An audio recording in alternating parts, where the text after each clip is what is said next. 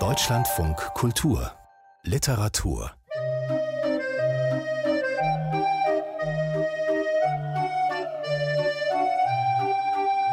In jedem dicken Buch steckt ein dünnes, das schreit, ich will raus. Ich glaube nicht, dass man den Mann ohne Eigenschaften in zwei Sätzen einfach beschreiben und destillieren kann quasi. Also ich glaube nicht, dass jedes dicke Buch reduzierbar ist.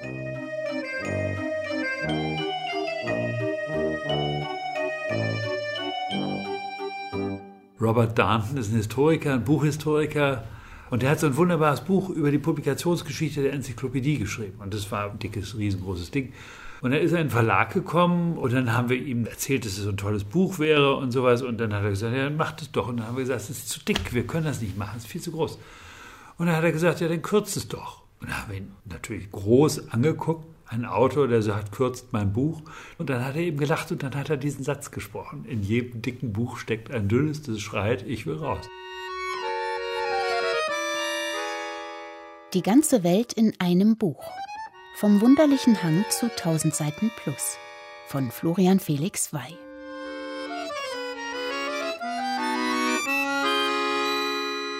Ich hätte an irgendeinem Punkt meiner Arbeit an diesem Buch mein Haus verkauft, und wäre in ein Zimmerapartment gezogen auf Hartz IV. Selbst mit der Gefahr, dass ich dieses Buch auch hinterher nicht loswerde.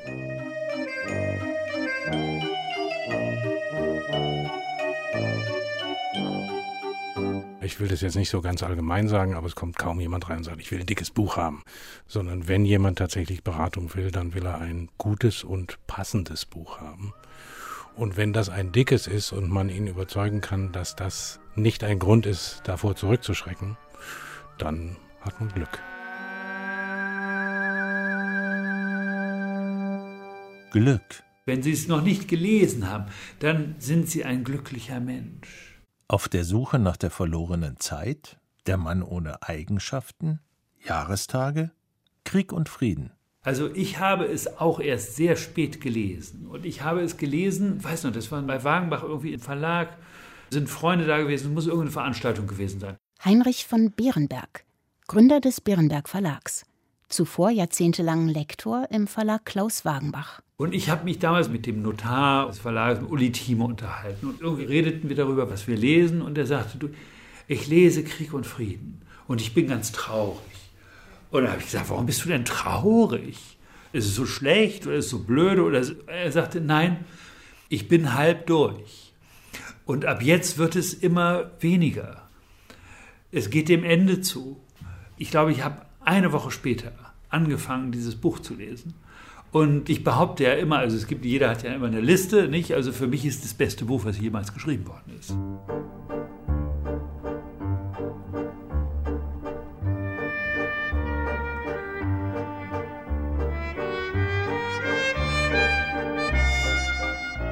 Beste Bücher, heftige Qualen, Lebensglück, vergeudete Wochen. Die Unsicherheit, die beim noch ungeöffneten Buch besteht, was wird mich erwarten, fällt umso größer aus, je dicker das Buch ist. Der schiere Seitenumfang kann allerdings kein Kriterium für die Buchauswahl sein, weder pro noch contra, denn Belletristik atmet. Manchmal heftig, stoßweise schnell, manchmal tief, gelassen, langsam. Es ist eine Frage des Charakters von Buch und Leser, wie man damit umgeht. Ich zum Beispiel.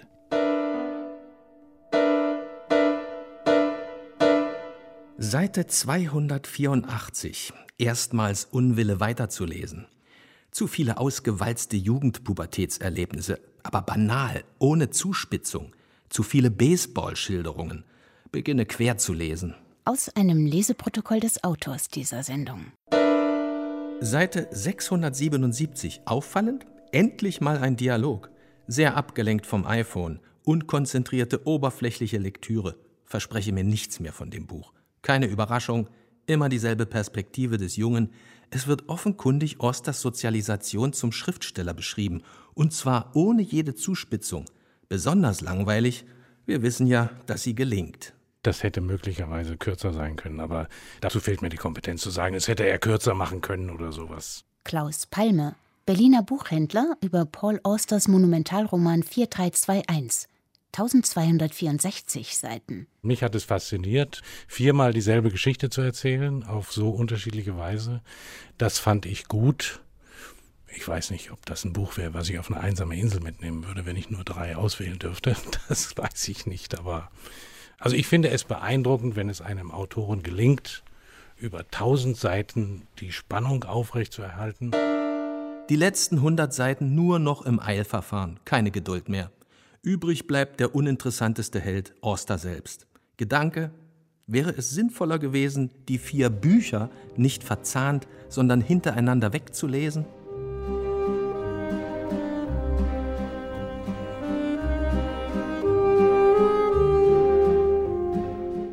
Viermal dieselbe Geschichte mit unterschiedlichen Weichenstellungen und verschiedenen Resultaten.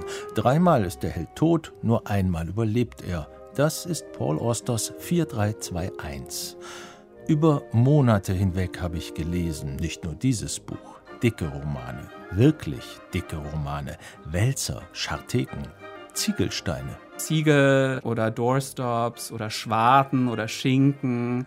Das sind ja alles häufig auch abfällige Charakterisierungen oder liebevoll abfällige Charakterisierungen, müsste man vielleicht sagen. Carlos Spörhaser, Professor für Literaturwissenschaft, Bielefeld. Wo das mittlere Buch endet und das dicke beginnt, ist allerdings kaum zu sagen. Mein Auswahlkriterium 1000 Seiten plus, wobei die Seitenzahl als Sortierfaktor eigentlich kaum taugt. Wie viele Buchstaben auf eine Seite gehen, ist eine nicht literarische Entscheidung. Sie trifft, genau wie bei Papier und Ausstattung der Hersteller im Verlag, nicht Autor oder Lektorat. Ich las also Schwarten und Schinken, las, stöhnte zuweilen, blätterte vor, verschlang, versank, entdeckte, erfuhr Verheißungen, Oh, da haben Sie noch so was Tolles vor sich. Boah, das ist Pflichtlektüre für alle. Da sind so tolle Formulierungen drin. Sieglinde Geisel, Literaturkritikerin in Berlin. Hier über Gottfried Kellers Der grüne Heinrich, 1396 Seiten. Oder grollte, fluchte und verwarf. Wie ich meine Kandidaten fand? Viele Meter an ungelesenen Büchern aus 30 Jahren Literaturkritik boten sich an. Ich stand vorm Regal und zog die dicksten, ungelesenen heraus. Unerhörte Wälzer. Sie warteten auf mich. Schon immer hatte ich sie lesen wollen und deswegen nie aussortiert. Ich stand, sinnierte, zog heraus, wog in der Hand, wenn nicht gleich in beiden, und merkte, ein dickes Buch ist eine ganz andere Maschine als ein dünnes. Kein Rennrad, sondern ein Schiffsdiesel. Wenn ich ein Buch sehe und es so richtig dick ist, dann denke ich, wow, das wird richtig cool, weil ich dann richtig eintauchen kann, so monatelang in eine Geschichte, muss halt. Zum Beispiel, wenn ich einen 200 Seiten Hesse lese, dann weiß ich, dass es mich drei Tage beschäftigt und ich danach direkt vergessen habe, was passiert ist. Jonathan Jacobs, Junior Consultant bei der Unternehmensberatung KPMG Berlin enthusiastischer Leser. Ja, ich freue mich eigentlich auf jedes dicke Buch, das ich sehe und kenne, weil ich bisher fast nur gute Erfahrungen hatte mit dicken Büchern. Wir müssen uns Jonathan Jacobs als einen glücklichen Menschen vorstellen. Tatsächlich erscheint mir der 24-Jährige wie eine Lichtgestalt. War ich in diesem Alter auch so? So offen, neugierig, empfangsbereit, zumindest duldsam? Nach einem langen Lektüreleben hat sich das bei mir ein wenig abgeschliffen. Nicht, dass dicke Bücher gar keine Chance mehr hätten und ich keine grundsätzliche Hochachtung vor dem Ringen von Autorinnen und Autoren mit gewaltigen Stoffen besäße, aber es ist wahnsinnig schwer, ein dickes Buch zu schreiben, was nicht wuchert. Also machen Sie das mal. Ich meine, ich weiß gar nicht, das ist eine übermenschliche Anstrengung, die Kontrolle zu behalten über diese Riesendistanz. Aber ähnlich wie Sieglinde Geisel spüre ich tief im Inneren Skepsis, ja Unwillen bis hin zum Groll, wenn jemand tausend Seiten plus schreibt. Warum macht er das? Wem will er damit etwas beweisen? Dann bricht aus mir das heraus, was aus Kritikern auffallend oft unprofessionell herausplatzt maßlose Emotionalität. So etwas sollte nicht sein, und dennoch kommt es dauernd vor, wovon Sabine Friedrich als Autorin eines gewaltigen Werkes erzählen kann. Was mich so frappiert hat, war eben, dass das alles unsachliches Zeug war. Ressentiment sprühend, wo ich gedacht habe, was habe ich dir denn getan? Ich kenne dich noch nicht mal. Wo hast denn du diesen Hass her? Hass auf einen Roman über den Widerstand gegen Hitler? Sabine Friedrich, Wer wir sind.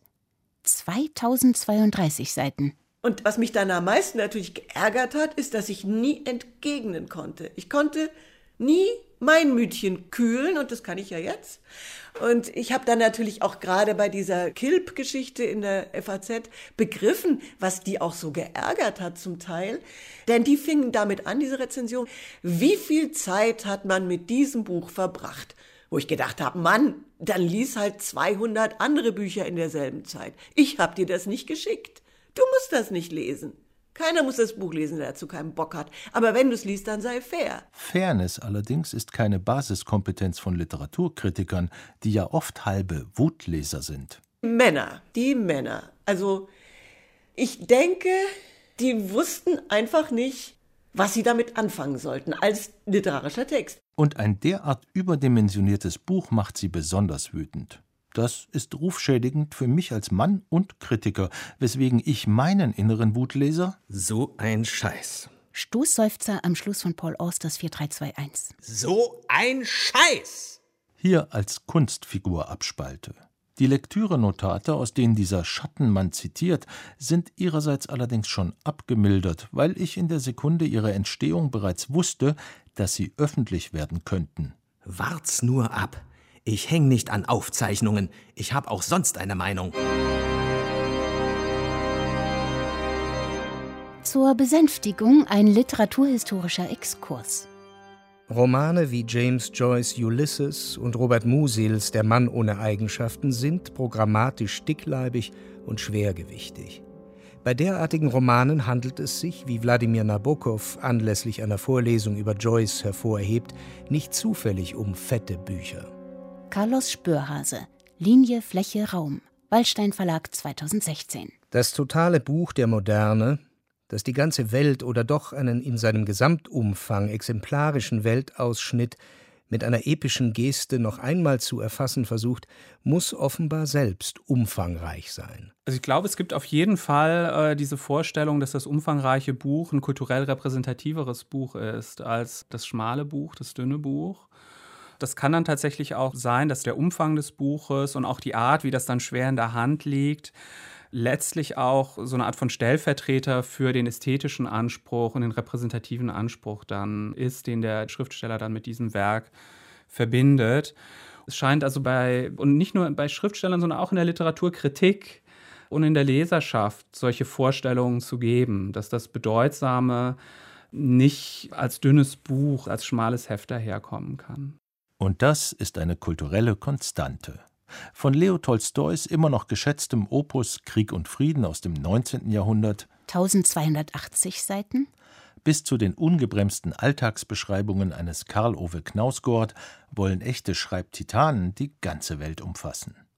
Ihre potenziellen Verleger freilich sehen das anders, etwa Samuel Fischer beim jungen Thomas Mann, dessen tausend doppelseitig beschriebenen Manuskriptblätter, Titel Buddenbrooks, führten nicht gerade zu Begeisterungsstürmen. Am 26. Oktober 1900 hatte ihm Fischer, der erst einen Teil des Manuskriptes kannte, nahegelegt, den Roman um die Hälfte zu kürzen. Denn er glaube nicht, dass sich viele Menschen finden, die Zeit und Konzentrationslust haben, um ein Romanwerk von diesem Umfang in sich aufzunehmen. Er wisse wohl, dass dies eine ungeheuerliche Zumutung sei und vielleicht bedeute, das Buch ganz neu zu schreiben. Aber als Verleger könne er sich zu dieser Frage nicht anders stellen. Klaus Harprecht. Thomas Mann. Eine Biografie. 2254 Seiten. 2254 Seiten? Für die Biografie eines Mannes, der praktisch nichts anderes getan hat, als sein Leben lang am Schreibtisch zu sitzen? Oh, mein Gott! Also ich war während des Lesens, was verhältnismäßig wenig lange gedauert hat, immer dabei, der Gedanke lief parallel mit, kürzer kann man das nicht machen. Das war also wirklich überraschend. Insofern war das ein hohes Vergnügen.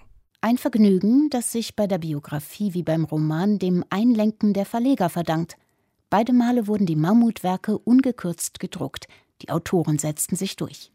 Fast könnte man sagen, dass das 20. Jahrhundert mit der manchen Manuskriptabgabe im Sommer des Jahres 1900 programmatisch dickbuchlastig begann. Doch sowohl die Buddenbrooks wie Ulysses von James Joyce erschienen zunächst mehrbändig. Mit Musils Der Mann ohne Eigenschaften beginnt 1930 dann jedoch das Zeitalter der schweren Klötze, die dazu verleiten, sie neben der literaturkritischen Vermessung konkret auf die Waagschale zu legen. Ganz besonders dringlich erscheint diese Übung bei überformatigen Werken wie Zettels Traum von Arno Schmidt. Carlos Spörhase in seiner Studie über die materiellen Aspekte von Literatur. Eine für die literaturkritische Rezeption um 1970 typische Beschreibung ist diejenige von Dieter E. Zimmer in Die Zeit. Dort verwendet Zimmer ostentativ Zollstock und Waage. 34 cm breit, 44 hoch, 8 dick, wiegt es etwa 9,1 Kilo und enthält 1352 Seiten DIN A3 Seiten braun getönten Spezialpapiers. Dass es sich bei derartigen Angaben meist wohl eher um Versuche handelt, lässt sich daran erkennen, dass die entsprechenden Angaben in den unterschiedlichen zeitgenössischen Rezensionen des Feuilletons zum Teil deutlich voneinander abweichen. Zettels Traum wiegt da mal 12 Kilo, mal 9,5 Kilo und mal nur 17 Pfund. Einigermaßen bizarr, wie sich Literaturkritiker nicht nur in ihren ästhetischen Urteilen unterscheiden, sondern auch bei ihren physikalischen Messergebnissen. Wägetechnik zählt zu des Kritikers Sezierbesteck offenkundig nicht. Dabei weist jedes Buch objektiv verlässliche Maße auf, die zugleich einen Mehrwert fürs praktische Leben garantieren, wie dies im englischen Begriff Doorstop schon aufscheint. Ein Buch, das Kraft seiner Masse Türen am Zufallen hindert. Man kann sich sogar dort auf das Gewicht der Bücher verlassen, wo es um Fleisch und Gemüse geht. So zumindest berichtet eine Anekdote aus Frankreich. Also das ist Raymond Queneau, also der äußert sich einmal sehr, sehr herablassend über Jean-Paul Sartres Das Sein und das Nichts und sagt, es sei nur deshalb in der Nachkriegszeit so erfolgreich geworden, weil es auf den Wochenmärkten, weil es genau ein Kilo wiegen würde die im Krieg abhanden gekommene Metallgewichte alle hätte ersetzen können. Also das heißt im Grunde wird hier dann dieses große Werk von Jean-Paul Sartre auf seine reine Materialität reduziert und auf diese Weise dann natürlich auch so ein bisschen lächerlich gemacht. Ich habe aber auch noch mal nachgewogen, das stimmt nicht. Also es wiegt, glaube ich, so 1,3 Kilo. Was ja an sich kein Problem gewesen wäre, hätte man dieses Buch zur Gewichtseinheit erkoren, zum neuen Urkilogramm. Nee, klar, dann hätte man sich ein Sartre Mehl kaufen können, aber. Sollte nicht sein. Wobei die Sache mit den Metallgewichten auch zur Inszenierung des Buches als Kunstwerk taugt. Caution. Do not drop. Risk of serious injury. Vorsicht, nicht fallen lassen. Ernsthafte Verletzungsgefahr. Warnt kleingedruckt das Impressum des 152 Seiten dünnen Essaybandes Matters of Weight, in dessen Buchdeckel für den Nutzer unsichtbar schwere Stahlplatten eingearbeitet sind. Die Irritation, wenn man jemandem dieses Buch in die Hand drückt, ist gewaltig. Mit 1,2 Kilo wiegt es fast so viel wie die 2000 Seiten von Sabine Friedrich. Die Essays im Buch beleuchten die Bedeutung der Schwerkraft für Kunstwerke. Und in der Tat, bis zu jenem Tag, da wir nur noch elektronisch lesen werden, wiegt auch das stets unterschiedliche Gewicht von Büchern schwer. Es entscheidet darüber, wie anstrengend eine bestimmte Lektüre nicht nur für den Kopf, sondern auch für Schulter, Arme und Hände wird. Manche Schmöker, vornehmlich Paperbacks, wollen zum Beispiel beim Lesen automatisch wieder zuklappen. Das strengt die Handmuskeln an. Ja.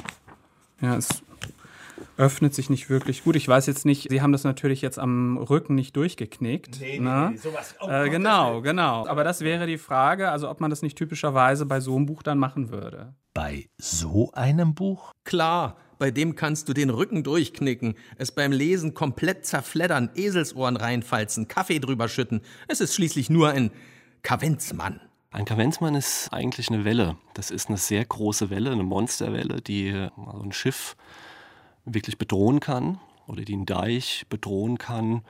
Es ist in Norddeutschland geläufig, das Wort, und wir verwenden das eigentlich nur noch in der übertragenen Bedeutung. Ne? Also ein Kavenzmann ist was, was sehr Großes, was sehr Schweres, was sehr Dickes. Christoph Lode, Speyer. Autor von Historienromanen, die er unter dem Pseudonym Daniel Wolf publiziert, zum Beispiel Im Zeichen des Löwen. 928 Seiten. Keine 1000. Meine Lektüre-Auswahlregel lässt sich nicht exakt durchhalten. In dem Fall wollte ich unbedingt auch etwas aus einem Bereich lesen, den die Literaturwissenschaft Genre-Fiction nennt. Fantasy, Science Fiction, historischer Roman, Romance und so weiter. Das ist eine sehr, sehr spannende Geschichte, was da in Ostfriesland im späten Mittelalter, in der frühen Neuzeit stattgefunden hat. Deswegen habe ich mir das auch ausgesucht. Der junge Jan Osinga ist ein genialer Schiffsbauer. Doch er hat mächtige Feinde. Und ihre Rache ist gnadenlos. Werbetext auf dem Buchrücken. Ich bin immer auf der Suche nach so exotischen Themen, die im Historienroman noch nicht so beackert wurden. Und das stand dann auch fest, als ich über das Thema stolperte irgendwann mal. Das wird irgendwann ein Roman. Ostfriesischer Häuptlingskampf mit Blutrachemassakern. Ein illegitimer Sohn als strahlender Held. Liebe, die nicht ins Ziel findet.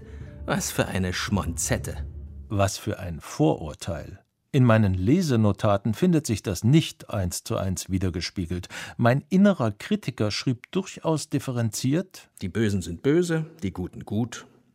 Dennoch keine Gegenwehr gegen die Machart. Es funktioniert. Träume auch davon. Will immer wissen, wie es weitergeht und hoffe, dass die Guten siegen. Obwohl das Buch unkomfortabel in der Hand liegt, wenn man seinen Rücken nicht bricht, habe ich bei keiner meiner anderen Lektüren jeweils so viele Stunden ohne Unterbrechung hintereinander weggelesen. Ich gewann dabei eine wesentliche Erkenntnis. Dicke Bücher sind nicht gut oder schlecht, dicke Bücher sind dick. Dicke Bücher sind nicht gut oder schlecht, dicke Bücher sind dick. Sie schaffen sich durch die schiere Dauer, mit der man sich an sie kettet, ein eigenes Rezeptionsklima, in dem herkömmliche Lesekriterien verblassen. Auf 200 Seiten kann man sich nur schwer an einen Autor akklimatisieren.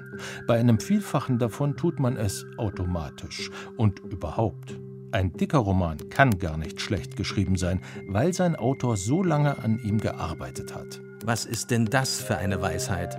Meine Arbeitshypothese dicke Bücher. Man weiß, wenn sie dick sind, müssen sie packend sein, weil sonst wären sie vielleicht nicht veröffentlicht worden. Also es gibt natürlich viele Bücher, die sich so hinziehen, aber wenn man halt schon ein dickes Buch schreibt, dann muss halt da auch irgendwie viel drin sein. Und ist es auch bisher immer gewesen bei mir. Man denkt, wenn ein Buch so dick ist, dann hat sich der Autor auch furchtbar viel dabei gedacht. Aber als Profischreiberin habe ich irgendwann verstanden, es gibt keinen Text auf dieser Erde, der nicht besser wird, wenn man ihn kürzt. Autorinnen und Autoren, die das auf sich nehmen, ihre Darlings zu killen, wie man im Schreibunterricht dann jeweils rät. Sie sind mir dann doch sehr viel lieber als die, die offenbar auch von ihren Lektoren nicht daran gehindert werden, da eben mal hunderte von Seiten in die Welt zu blasen und uns unter Druck zu setzen, dass wir auch noch denken, wir müssen das jetzt lesen. Was jeder lesen muss, weil es zum Kanon gehört, Robert Musil, Der Mann ohne Eigenschaften. 1632 Seiten. Also Musil habe ich im Sommer 2018 gelesen. Ist kein Wunder, dass viele junge Leute das also während des Studiums irgendwie gelesen haben, also wo man gleichzeitig irgendwie einerseits lernen will, aber sich gleichzeitig unendlich überlegen fühlt allen anderen, weil man sich mit so vielen unendlich interessanten Dingen beschäftigt, von denen man denkt irgendwie, äh, niemand hat eine Ahnung davon. Ich erinnere mich, ich war da noch im Studium und ich dachte auf den ersten 100, 200 Seiten, wow, so kann Literatur sein. Ich wusste nicht, dass es das gibt. Boah, warum hat mir das keiner gesagt? Irre, irre, irre. Also ich zehre davon auch immer noch. Nicht? Also viele, viele Sentenzen irgendwie habe ich damals aufgeschnappt und komischerweise nie wieder vergessen. Was einen Gesunden von einem Geisteskranken unterscheidet, ist doch gerade, dass der Gesunde alle Geisteskrankheiten hat und der Geisteskranke nur eine. Und dann wurde es immer schlechter. Und ich war so eine erbsenzählerische studentische Leserin. Ich wollte wirklich jedes Komma wissen, warum es da steht. Und in meiner Erinnerung habe ich gedacht, ich habe irgendwann auf Seite 400 oder 500 habe ich dann aufgegeben. Ab dann ist es kein gutes Buch mehr. Das ist ungefähr auf Seite 500, 600 Aber vorher kann man das schon gut lesen, finde ich. Es macht nichts, dass man das Buch nicht zu Ende gelesen hat. Es ist ja auch nicht zu Ende geschrieben. Es ist ja selbst ein unvollendet gebliebenes Buch. Also mich hat dieses Buch immer an dieses Delta von diesem komischen afrikanischen Fluss erinnert.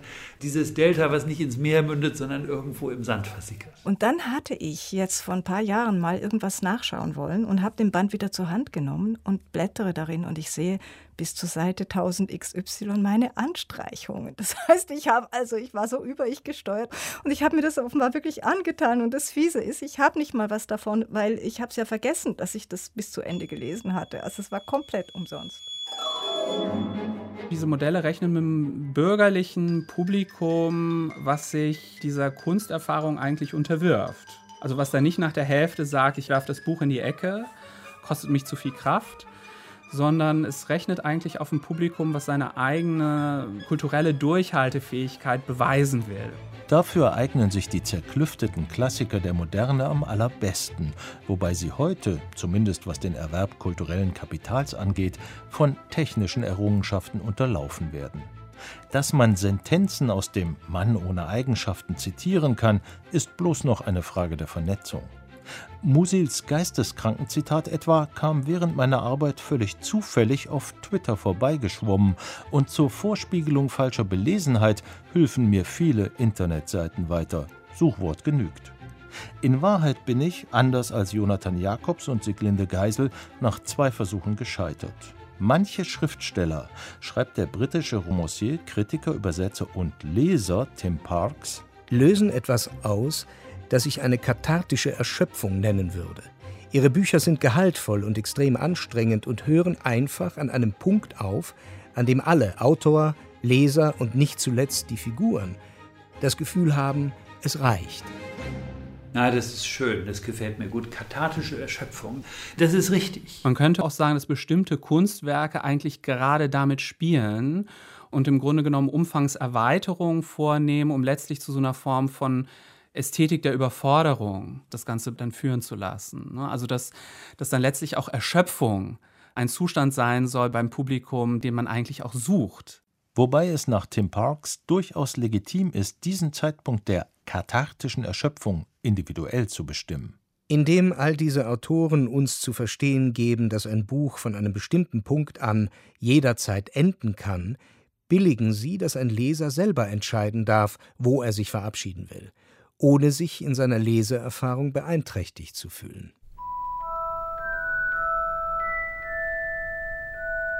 Und was auch irre ist, Harry Potter. Hör nicht hin. Die Kritikerkollegin gerät auf Abwege. Der Buchhändler etwa auch? Natürlich werden junge Leute heute oft auch durch zum Beispiel Harry Potter in geradezu magischer Weise an dicke Bücher herangeführt was mich echt wundert, in einer Zeit, wo das Lesen eigentlich eher zurückgeht.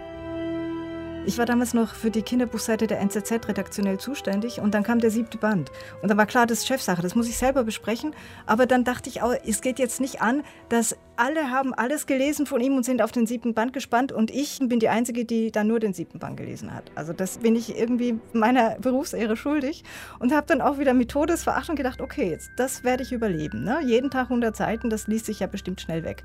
Die ersten 100 Seiten fand ich auch mühsam, da ist ganz viel so Teenie-Zeug, was mich nicht interessiert hat. Aber sobald der mal endlich in Hogwarts ist und das anfängt mit diesem riesen Kosmos, den die J.K. Rowling sich da ausgedacht hat, oh, habe ich mich jeden Tag gefreut. Das war mein Guilty Pleasure. Und je mehr ich eben auch gemerkt habe, was für tolle Literatur das ist, war das dann auch nur noch ein Pleasure ohne Guilt. Und dann habe ich auch oft natürlich 200 Seiten gelesen oder so und war auch traurig, als es zu Ende war.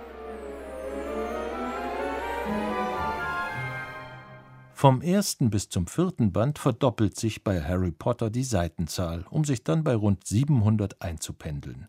Das Universum von Joan K. Rowling begann zu wuchern, wie die Kritikerin Siglinde Geisel einräumen müsste, ohne es in diesem Fall schlecht zu finden. Im Gegenteil. Hier ist Wuchern das Erfolgsrezept, und wofür Jugendlichen 700 Seiten genügen, brauchen Erwachsene bei belletristischen Schmökern 1000 Seiten und mehr.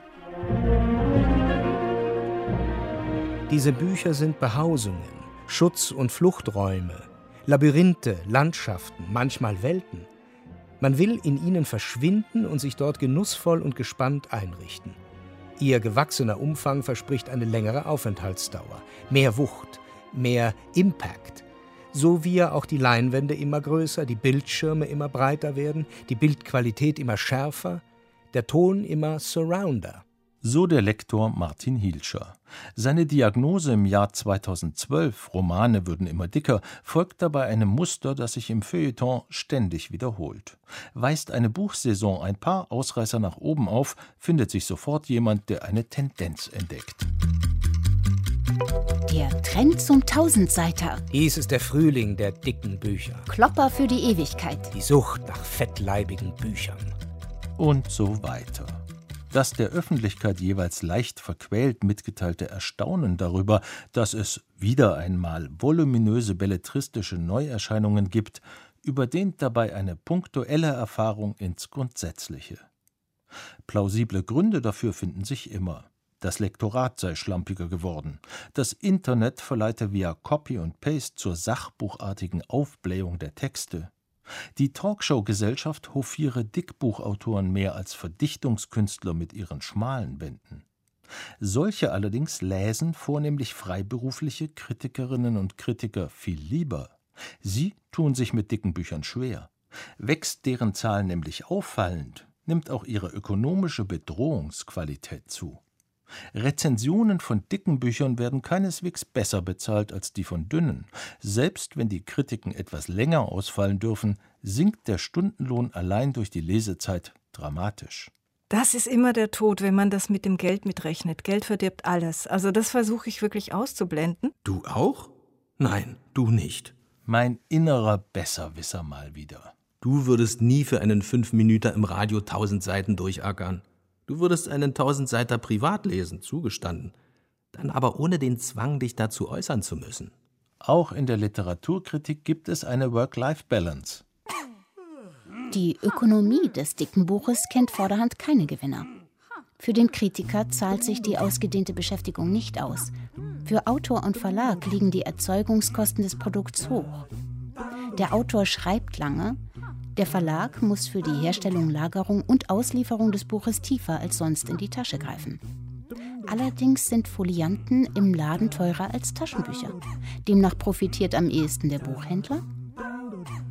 Wenn ich jetzt nur Bücher für 35 Euro verkaufe, in derselben Menge wie die Gesamtmenge Bücher, die ich am Tag verkaufe, dann habe ich natürlich einen größeren Gewinn, das ist klar.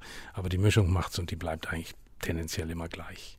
Ökonomische Vorteile also eher gering. Und Nachteile? Also der einzige Nachteil bei dicken Büchern, wenn ich das jetzt mal so ganz betriebswirtschaftlich sagen darf, wenn ein Kunde ein dickes Buch kauft, bleibt er mir als Kunde ja für längere Zeit abwesend, weil er mit dem dicken Buch zu tun hat, ja. Aber das schmälert meine Freude über einen gelungenen Beratungserfolg eigentlich nicht. Leser und Leserinnen sind Hauptprofiteure der Schwarten Ziegelsteine Doorstops, denn deren Seitenpreis fällt unschlagbar günstig aus. Aber wer errechnet den bei einem Roman? Buchhändler Klaus Palme gewiss nicht.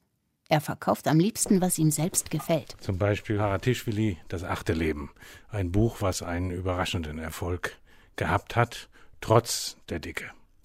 Und fast alle, die es gelesen haben, finden es noch zu dünn, obwohl es 1300 Seiten hat. Oh, peinlich für dich. Du hast es auf Seite 545 abgebrochen. Nicht abgebrochen, unterbrochen aus rein äußerlichem Anlass, als das Ende meines Sommerurlaubs und ein markanter Einschnitt im Roman zusammenfielen. Allerdings habe ich trotz aller Empfehlungen die Lektüre später nie wieder aufgenommen. Mir hat das imponiert, das Buch, und es hat mich auch berührt. Und diese Mischung ist so wirksam, dass die Dicke eines Buches dann keine Kategorie mehr ist. Bei mir war aber nach weniger als der Hälfte schon der Punkt der kathartischen Erschöpfung überschritten. Die Geschichte einer georgischen Familie im 20. Jahrhundert interessierte mich in jenen Passagen, in denen der Stalinismus in Georgien geschildert wurde und eine Bildungslücke füllte. Der Roman und seine Figuren ließen mich dagegen kalt. Kalt? Nein, mein Lieber, du hast von Anfang an gekocht, wie deine Notate zeigen. Oder willst du das hier nicht geschrieben haben? Schon auf der ersten Seite abgestoßen von der Sprache. Zu laut, aufdringlich, nicht passend, ordinär, nicht schriftdeutsch, dazwischen zu orientalisch metaphorisch. Ist aber nur die Vorrede, bessert sich, bin voreingenommen. Eigentlich keine Lust, das zu lesen. Zu auftrumpfend. Boah, kann ich gut erzählen. In Wahrheit eher strukturlos drauf losschwafelnd. Dieses Buch ist wie Lakritz. Es gibt bei Lakritz keine Neutralität. Revision der Arbeitshypothese. Dicke Bücher sind nicht nur dick, sie sind wie Lakritz. Ausnahmslos. Auch wenn Sabine Friedrich hier eigentlich nur von ihrem eigenen Roman spricht, ihr Verdikt fasst meine stichprobenartigen Dickbuchlektüren bündig zusammen. Es gab kaum mittlere Emotionen. Nicht bei Rudolf Borchards literarischem Großporno Weltpuff Berlin. 1086 Seiten. Ejaculatio, Verzeihung, Finis Präcox auf Seite 99. Und auch nicht bei Paul Austers voller Unlust zu Ende gelesener Great American Novel 4321, die ja doch nur eine große Ich-Erzählung ist. William Gaddis G.R. durchgefallen. Reiner Dialogroman. Methusalem im ungelesenen Regal. 1040 Seiten, Lektüreabbruch auf Seite 102. Der Dauerdialog nervt, die mangelnde Zuordnung nervt, das Ganze schleppt sich dahin und wirkt wie schlechtes Fernsehen, was vielleicht 1970 literarisch revolutionär gewesen ist. Und die Bestseller? Der Missbrauchsroman Ein wenig Leben von Hanya Yanagihara, ein inhaltlicher wie erzählerischer Härtetest, ließ mich in meinen Notizen kühn spekulieren. Idee zu einer Schwingungstheorie wie folgt. Alle dicken Bücher funktionieren nur auf der Basis, dass sich der Leser einschwingt. Entscheidend dabei ist die Zähigkeitsrelation, also das Verhältnis der Zeit, die der Autor braucht, um das Thema überhaupt erst zu entwickeln, hier 100 Seiten, und der Zeit, die der Leser braucht, um sich darin einzuschwingen. Ich wäre normalerweise schon längst weg gewesen, weil ich viel schneller schwinge. Selbstredend hätte ich noch viele andere Dickbuchautoren der letzten Jahrzehnte erwählen können, von David Foster Wallace bis Roberto Bolaño, von Frank Schätzing bis Neil Stevenson, von Peter Nadosch bis Navid Kermani. Merkt jemand was? Männer, die Männer. Männer bauen sich gerne Mausoleen. Ich aber ging schließlich einer Schriftstellerin ins Netz, auf einigermaßen wundersame Weise. Ihren Roman Wer wir sind hatte ich irgendwann genauer im Jahr 2012 in mein ungelesenen Regal verbannt, weil er mir einfach zu dick war. Das schmucklose, rein typografische Cover schien mir wenig zu versprechen. Außerdem kannte ich die Autorin gar nicht, und das ist ein schweres Manko, wenn man eine solch lange Reise gemeinsam antreten soll. Als ich nun aber, acht Jahre später, für diese Sendung vor dem Regal stand, wusste ich augenblicklich, Jetzt musst du diese Herausforderung annehmen. Vielleicht war das Buch einfach für irgendwas zu früh. Deswegen hat es halt auf sie gewartet, dass sie es entdecken. Der Mann, der mich versteht.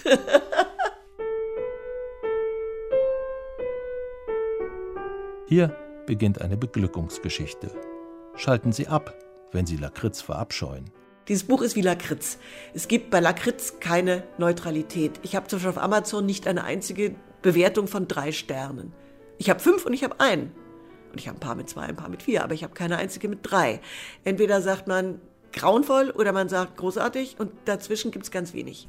Es geht ihr im Grunde darum, die menschliche Psyche zu erkunden in Momenten, in denen es um Entscheidungen geht. Also was bringt einen Menschen in speziellen Situationen dazu, sich für oder gegen etwas zu entscheiden, das ihn möglicherweise das Leben kostet zum Beispiel. Und diese Fragestellung, die dekliniert sie durch anhand der Geschichte des deutschen Widerstands, anhand der konkreten Figuren, die für diesen deutschen Widerstand stehen. Bianca Dombrova, Programmleiterin Belletristik beim Deutschen Taschenbuchverlag DTV München. Zugleich Lektorin des Romans Wer wir sind von Sabine Friedrich. Ich glaube, dass es wirklich die große Form dieses Auserzählte auch gebraucht hat, um die Schönheit auch transportieren zu können, die das ganze Jahr hat. Diese tragische Geschichte hat ja auch, ist ja von unglaublicher Schönheit, wenn man etwas über Menschen lernen möchte. Und diese Schönheit brauchte einfach diesen Raum. Bin sofort drin, notierte mein innerer Wutleser überraschend sanft. Dabei ist das Thema auf den ersten Blick alles andere als anziehend. Es ist dunkel, erschreckend, trostlos. Denn niemand, der das Buch liest, kann sich vormachen, dass ihn ein Happy End erwarte. Dieser Roman vereint sie miteinander, die Frauen und Männer, die sich dem Nationalsozialismus widersetzten. Er erzählt von ihrem Sterben, vor allem aber von ihrem Leben. Dabei entrollt sich vor dem Leser ein gewaltiges Panorama. Werbetext auf dem Buchrücken. Dutzende von Namen und Personen ziehen an mir vorüber, treten mir näher, rücken wieder ab, werden zeitweilig schärfer, dann wieder unscharf. Stets aber erreichen sie mich, sehen mich an, sprechen zu mir. Für mich war das Buch immer ein Haus. Und man geht in diesem Haus herum. Und das eben auch diese Frage mit den vielen Namen, den vielen Namen. Ich habe mir gesagt, das ist so Unsinn. Stell dir doch bitte vor, du gehst auf ein großes Fest. Und die werden dir alle vorgestellt, die Leute, die da sind. Das merkst du dir nicht. Und dann kommst du mit dem ins Gespräch und dann kommst du mit dem ins Gespräch. Und fürs Gespräch ist es vielleicht gar nicht so wichtig, dass du jetzt weißt, dass vorhin schon jemand den erwähnt hat oder so. Du bist jetzt in diesem Moment. Du liest es zen-mäßig. Und das Buch wird dich schon tragen. Ich finde, ein Reiz dieser Lektüre, die ja doch ganz schön herausfordernd ist, einfach vom Volumen her, ist ja diese Belohnung auch dieses Sounds, in dem man sich reinbegibt und ganz viel Emotionen auch auslebt und miterlebt das ist ja auch eine Belohnung, diese Schönheit des Textes. Ja, dass man sich das antut, das sind ja schreckliche Themen, das sind ja Dinge, die einen bis in den Schlaf hinein verfolgen und auch noch Jahre danach. Erstmals davon geträumt. Stoff beeinflusst meine Stimmung auch tagsüber. Mein Gedanke, wo es die Todesstrafe gibt, kann sie schnell für alles gelten. Das Buch durchdringt mein Leben, durchwebt es mit seinen vielen Fäden, zieht eine Ebene der Skepsis ein, lässt meine Normalitätswahrnehmung plötzlich brüchig werden. Ich gerate damit in jenen Sog, den die Autorin selbst beim Schreiben erlebt hat. Im parallel veröffentlichten Werkstattbericht schildert sie es. Ich entferne mich immer weiter von den anderen, von Bekannten und Freunden. Ich bringe keine Aufmerksamkeit mehr für sie auf. Jemand erzählt von einem Urlaub und ich denke an den Ostfeldzug. Jemand berichtet, dass X pleite macht und ich denke an Freya, die Kreisau verlässt. Ja, aber bitte, damals war Krieg. X macht Pleite mitten im Frieden. Ist das nicht wirklich eine Tragödie? Ich weiß nicht. Ist es eine? Ich wusste ja überhaupt nicht, wie lange es wird. Und ich wusste auch überhaupt nicht, wie lange ich brauche. Ich könnte für X kochen. Ich könnte sein Teegeschirr einpacken, wenn er nun aus seinem Haus in eine kleinere Wohnung umziehen muss. X wer? Ich vergesse die Namen von Leuten, die ich seit Jahren kenne. Ich kann mich nun mal nicht mehr an sie erinnern, na und? Ich bin unmöglich. Vollkommen unmöglich. Sechs Jahre dauert es schließlich, bis Sabine Friedrich aus ihrem Strudel wieder auftaucht. Dass sie vom Stoff überwältigt und begraben wird, liegt auf der Hand. Aber warum ich, der Leser, der nur wenige Wochen damit verbringt? Während der Lektürezeit beginnt eine Pandemie. Normalität bedeutet nicht mehr gewohnte Verlässlichkeit. Normalität weicht der Unsicherheit. Und das spiegelt sich, inhaltlich völlig anders, emotional jedoch unabweisbar verwandt, in diesem Roman über das Dritte Reich wieder. Ich habe ja auch im Schreiben zum ersten Mal begriffen, und das kann man im Sachbuch, das kann man in gar keinem anderen Medium machen, weil das in jedem anderen Medium sofort komplett in die falsche Richtung losgeht. Ich habe zum ersten Mal begriffen, wie man 1932 reinen Herzens Nationalsozialist werden konnte. Das war mit für mich das Erschütterndste, weil das natürlich darauf reflektiert, was wir heute uns einbilden, für Standpunkte beziehen zu müssen, wie die uns unter Umständen in ein paar Jahren in eine Ecke stellen, wo wir denken, Gott, was habe ich getan? Und was muss ich jetzt machen, um da wieder rauszukommen, um das wieder gut zu machen? Und dann ist man halt Stauffenberg, ne? Und stirbt. Jeder Moment des Lebens ist eigentlich Crossroads. Es ist eine Kreuzung, wo man entscheiden muss, ich gehe links oder rechts. Man merkt das oft eben gar nicht. Das ist ein Gedanke, den man denkt. Das ist ein Ressentiment, dem man nachgibt. Das ist zu welchem Buch oder zu welcher Zeitung ich greife am Kiosk, weil ich denke, hm, die Schlagzeile. Und eins ist klar, was immer man tut, man kommt an diesen Punkt nicht wieder zurück, dass man die andere Abzweigung nehmen könnte. Und wenn ich diese genommen habe, dann möchte ich mir ein paar Meter weiter sagen können, dass ich das richtig gemacht habe. Das heißt, es wird immer schwerer, immer schwerer, wenn ich selbst korrumpierende, moralisch korrumpierende Entscheidungen getroffen habe, umzuschwenken. Da können sich vier Rezensenten können die Nase rümpfen und sagen, sie hätten das alles viel intellektueller und viel verdichteter und viel transzendierter gemacht. Das kann ja alles sein, dass sie das gemacht hätten, haben sie aber nicht. Aber Sabine Friedrich hat etwas geschaffen, was den Menschen was gibt. Und ich habe zu keinem Buch, und ich habe echt schon viele Bücher begleitet, noch nie so viele beeindruckende, wirklich bewegende Leserbriefe gesehen. Ja, dass Menschen sich bei ihr bedanken für dieses Buch. Wer wir sind hat eine sehr spezielle Rezeptionsgeschichte. Die Erstauflage betrug 24.000 Stück. Darunter hätte sich das Projekt mit Dünndruckpapier und sorgfältiger Bindung herstellerisch nicht gerechnet. In acht Jahren wurden davon immerhin vier Fünftel verkauft. Denn der Roman starb nicht den gewöhnlichen Buchtod nach 18 Monaten mit Abgang in die Ramschkiste. Er entwickelte sich über Mundpropaganda und Buchhändlerempfehlungen zum Longseller. Die Historiker, für die war das eine relativ schnelle, klare Sache. Hier sind Fakten, die alle stimmen, so aufbereitet, wie ich die noch nie gelesen habe. Cool. Das Manuskript ist atemberaubend. Professor Manfred Görtemaker, Universität Potsdam, in seiner historischen Expertise zum Text. Man wird in die Geschichte des Dritten Reiches regelrecht hineingesogen. Die Figuren des Widerstandes erwachen zu neuem Leben, wie es meines Erachtens in keiner geschichtswissenschaftlichen Darstellung bisher der Fall war. Nicht nur Historiker lobten das Buch, auch fast alle Nachfahren hingerichteter Widerstandskämpfer, von Kommunisten bis zum Hochadel, schätzen diesen Roman und haben sich von ihm in den Bann schlagen lassen. Nur die Literaturkritik nicht. Eine für Sabine Friedrich damals völlig neue Erfahrung. Ich bin ja keine bekannte Autorin. Und wenn Sie kein bekannter Autor sind, haben Sie den großen Vorteil, dass man Sie ja nicht besprechen muss. Ich habe in meinem Leben nie eine schlechte Kritik bekommen. Ja, warum? Ist doch auch klar. Jemand schreibt ein Buch, warum soll ich das besprechen? Oh, weil das war ein schönes Buch, kann ich ja mal was Nettes drüber sagen. Aber dieses Buch war halt ziemlich schnell klar durch das Thema, durch das Format. Da würden sich Leute bemüßigt fühlen, ihren Senf abzugeben. Typisch beleidigte Leberwurst. Senf abgeben. So wird man als Kritiker gesehen und gedemütigt.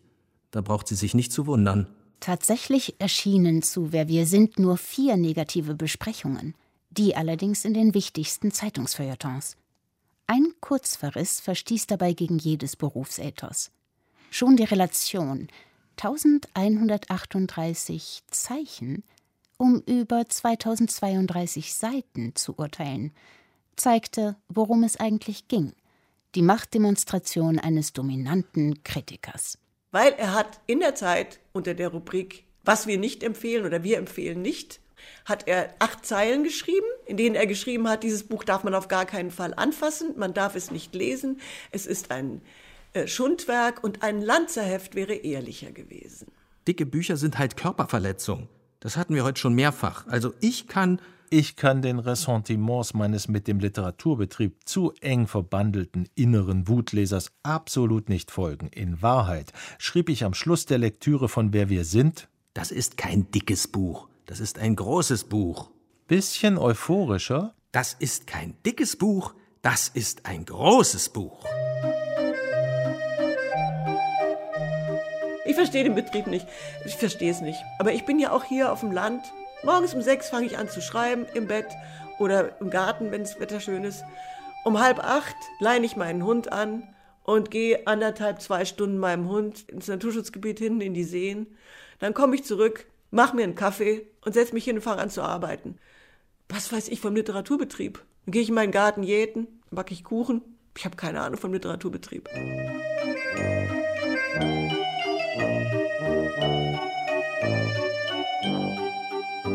Also Mandelstamm hat es mal ganz toll formuliert in irgendeiner Rezension, so ganz nebenbei. Der Dichter muss sich das Recht erst erwirken, mit dem Leser ins Gespräch zu treten. Und da finde ich, gibt es eine Anstandspflicht. Also je dicker ein Buch ist, desto besser muss es auch geschrieben sein. Sonst finde ich das eine Unverschämtheit von mir zu erwarten, dass ich tausend Seiten Lesezeit meines Lebens dafür aufbringe und ich habe nichts davon. So unterschiedlich sind die Positionen. Die eine muss schreiben, die andere muss lesen, wobei sich Sieglinde Geisel nie über Sabine Friedrich geäußert hat. Sie kannte sie vor unserem Gespräch ebenso wenig, wie ich diese Autorin kannte. Das liegt tatsächlich auch an deren entrückter Lebensweise in der fränkischen Provinz, in Coburg. Wer mitspielen will auf der Bühne des Literaturbetriebs, muss ins Format des Literaturbetriebs passen, sich als Darsteller mit seinen Produkten passgenau einfügen – Carlos Spörhase. Wenn man falsche Umfänge anpeilt, kann man sich dann auch sagen, im Literaturbetrieb als Wirtschaftsbetrieb dann in so einem Raum plötzlich finden, wo man keinen Ort mehr hat, wo man das platzieren kann. Und dann wird man von den Platzanweisern in eine staubige Nische geschoben und dort vergessen. Oh, ich weiß genau, was jetzt kommt. Die große Selbstbezichtigungsarie. Ich zerknirsche mich. Warum habe ich nicht schon 2012 reagiert? Wäre ich doch kein Kritiker, sondern eine zugewandte, achtsame, verständnissinnige Leserin. Blödes Klischee, wirklich, macht mich wütend. Wogegen nur Aufklärung hilft. In dem halben Jahr meiner Dickbuchlektüren kreuzt ein hilfreiches Zitat der Schriftstellerin Sabine Scholl meinen Weg. Aus meiner Lektüre als Jurorin konnte ich durch Selbstbeobachtung folgende Beurteilungskriterien ableiten: Konstruktion, Schlüssigkeit, Spannungsbogen, Figurenaufbau, Motivation, Erzähltechniken, inhaltliche und formale Innovation. Wie wird Faktenwissen aus Geschichte, Politik, Wissenschaft etc. eingearbeitet? Wie steht es um die realpolitische Aktualität? Wird der Text gegebenenfalls mit Wissen überladen? Zeigt er eine vielfältige Welt oder bleibt er auf ein Milieu beschränkt? Erfundene Heimaten. Sonderzahlverlag 2019. Was als Anstandskatalog fairer Literaturkritik gelten sollte, um wie viel mehr bei dicken Büchern, geht nicht selten im Tagesgeschäft unter. Der Lesevorgang ist jedoch nicht nur analytisch geprägt. Wichtig ist auch, ob und wie ein Text nachwirkt. Wie verändert das Buch den Leser? Was bleibt nach drei Tagen als Eindruck haften? Was nach drei Wochen? Bei Wer wir sind vieles, sogar fürs Leben. Darunter ein Zitat. Ich habe nicht die Macht zu verhindern, dass das Gesindel die Welt regiert. Aber gegen eines kann ich mich Gott sei Dank doch wehren, so schwach ich auch bin, dass mir nämlich das Gesindel die Welt erklärt. Theodor Hecker, katholischer Philosoph, Mentor von Hans und Sophie Scholl. Das Hacker-Zitat zum Beispiel weiß ich nicht, dass ich das bei den Scholz gefunden habe oder so, sondern ich wusste halt, dass Hans Scholl mit dem so viel zu tun hatte. Und dann habe ich Hacker gelesen, um ein Zitat zu finden auch das dann gleich zweimal im Buch vorkommt. Bei mir führte es zur Entdeckung Theodor Heckers, auch das ein Kriterium von Literaturbewertung. Hat das Buch mein Leben verändert? Aber ja, mein Lesen nämlich. Und bei Hecker finde ich auch eine Stelle, die die Welthaltigkeit von Literatur in Relation zu deren Umfang setzt. Es gibt Schriftsteller, die immer pointiert schreiben, auch wenn sie von Dingen schreiben, die gar keine Pointe haben. Nachtgedanken Hegner Bücherei 1948. Das ist vom Übel und recht eigentlich unnatürlich. Die Welt ist rund, sie ist nicht spitz. Aber vielleicht sagt einer, das ist ja auch eine Pointe. Die Welt ist rund, nicht spitz, oft auch flach und breitgewalzt und manchmal durchaus öde. So kann man sie beschreiben. Dann entstehen dicke Bücher, die dazu einladen, sie mit einer Pointe zu beurteilen, also zur Strecke zu bringen. Aber je breiter ein Buch ausfällt, umso breiter auch das Spektrum der Reaktionen darauf. Knausgard. Oh. Kritikerin Sieglinde Geisel über Karl-Ove Knausgard, unbestrittener Schwergewichtsmeister in der Klasse zeitgenössische Lebensberichte. Und offenbar gedruckt auf Blättern aus plattgewalzter Lakritzmasse. Bitte? Hör selbst. Mich hat es abgeschreckt, also weil es schon so als ein dicker Brocken auf dem Tisch lag und weil ich auch mitbekommen habe, dass es ja praktisch im Grunde genommen Autobiografie ist. Autobiografie, Autobiografie, Autobiografie. Heinrich von Bärenberg. Meine Frau hat, ich glaube, drei Bände mindestens gelesen und ist davon sehr angetan gewesen, zum Teil auch begeistert. Sie ist eine kritische Leserin, fand das aber wirklich sehr beachtlich und sehr gut. Solche Lakritz-Literatur liebt oder verabscheut man. Ich gehöre zu den wenigen, die wirklich das verrissen haben. Und da dachte ich echt, da ist mir meine Lebenszeit jetzt wirklich zu schade. Also diesen Mist, ich muss jetzt nicht wissen, dass er die Spülmaschine ausgeräumt hat und dass er aufs Klo ist und dass er heute schon beim Abwaschen einen Ständer hatte. Okay. Mein Mann hat es mit Stumpf und Stiel gelesen, ist begeistert. Und der ist echt picky. Also der hat einen ganz, ganz hohen Lesestandard. Bianca Dombrova. Friktionen in einer intellektuellen Ehe. Ich habe immer gedacht, ja, so what? Also irgendeine Form von Überhöhung oder künstlerischer Überformung erwarte ich doch eigentlich. Verdichtung, Verknappung, Überformung, das sind auch wichtige Kriterien für die Literaturwissenschaft. Carlos Spörhase, Man könnte ja sagen, man hat einerseits den Umfang oder auf textueller Ebene die Länge. Und dann könnte man sagen, hat man ja aber auch noch sowas wie eine Dichte oder sowas wie so ein spezifisches Gewicht der Wörter, wenn man so möchte. Und da könnte man dann sagen, ein Text von Flaubert ist vielleicht viel kürzer als irgendeiner dieser Fantasy-Romane, aber ist natürlich viel, viel dichter. Um dort dann irgendwie zehn Sätze zu lesen, braucht man viel mehr Kraft und vielleicht auch viel mehr Zeit als bei diesem Fantasy-Genre-Fiction, wo man im Grunde genommen schon also gar nicht merkt, wie man zehn Sätze gelesen hat, weil man schon wieder weiter ist. Aber genau das womöglich am Schmöker schätzt, dass man nämlich auf dessen Wellenkamm surfen kann, ohne tauchen zu müssen.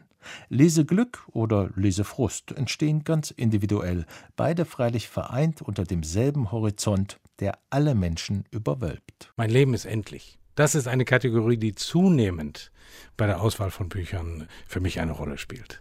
Ja, und ich finde, es ist auch kein falsches Lineal. Die ganze Welt in einem Buch. Vom wunderlichen Hang zu 1000 Seiten plus. Von Florian Felix Wey. Es sprachen Maria Hartmann, Bettina Kurt, Michael Rotschopf, Axel Wandke und der Autor. Der mit einem Zitat von Hans Blumenberg die Buchdeckel schließt. Auch ein Buch kann zuschlagen, wen am Wegwerfen heilige Scheu hindert. Der Autor erfährt es nicht, denn zum Glück sind nicht alle Leser Rezensenten. Ton Ralf Perz, Regie Clarisse Cosset, Redaktion Jörg Plath. Produktion Deutschlandfunk Kultur 2020.